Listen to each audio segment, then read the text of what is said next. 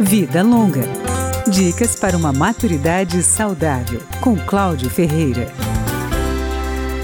Algumas pessoas com deficiência intelectual têm envelhecimento precoce. A partir dos 40 anos, há mudanças no rosto, na pele e chegam os cabelos brancos, como no caso de quem tem síndrome de Down. Quem explica é Maria Eliane Catunda de Siqueira, assistente social e doutora em gerontologia. Antes eles não sobreviviam praticamente por causa das doenças cardíacas, das doenças metabólicas, né? E hoje, com os avanços da medicina, condições de qualidade de vida, cuidados, eles estão chegando aos 60, 60 e poucos anos. Para dar qualidade ao envelhecimento deste grupo da população, é preciso estar atento a itens como o controle das medicações, acessibilidade e o estímulo à convivência social. É importante também cuidar da saúde de quem cuida.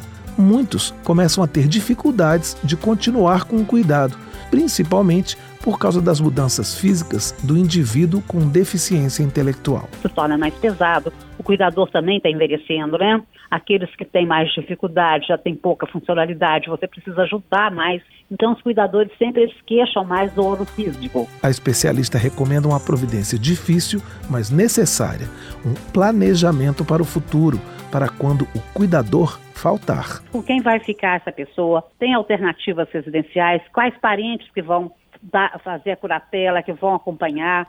Vai ter gente para continuar levando a pai, levando para as atividades sociais. Isso tudo tem que ser pensado. Como é que vai ficar a vida financeira dessa pessoa? A professora Maria Eliane de Siqueira diz que no caso das pessoas com deficiência intelectual, o vínculo com o cuidador é estabelecido desde cedo e o cuidado é de muito tempo. Por isso, o cuidador que envelhece fica frustrado se é obrigado a parar de cuidar. Para dar suporte às famílias, uma medida pode ser estimular uma rede informal de apoio, que tenha desde técnicos que queiram ajudar como voluntários, até pessoas que tenham disposição em substituir o cuidador principal por um fim de semana ou até durante as férias.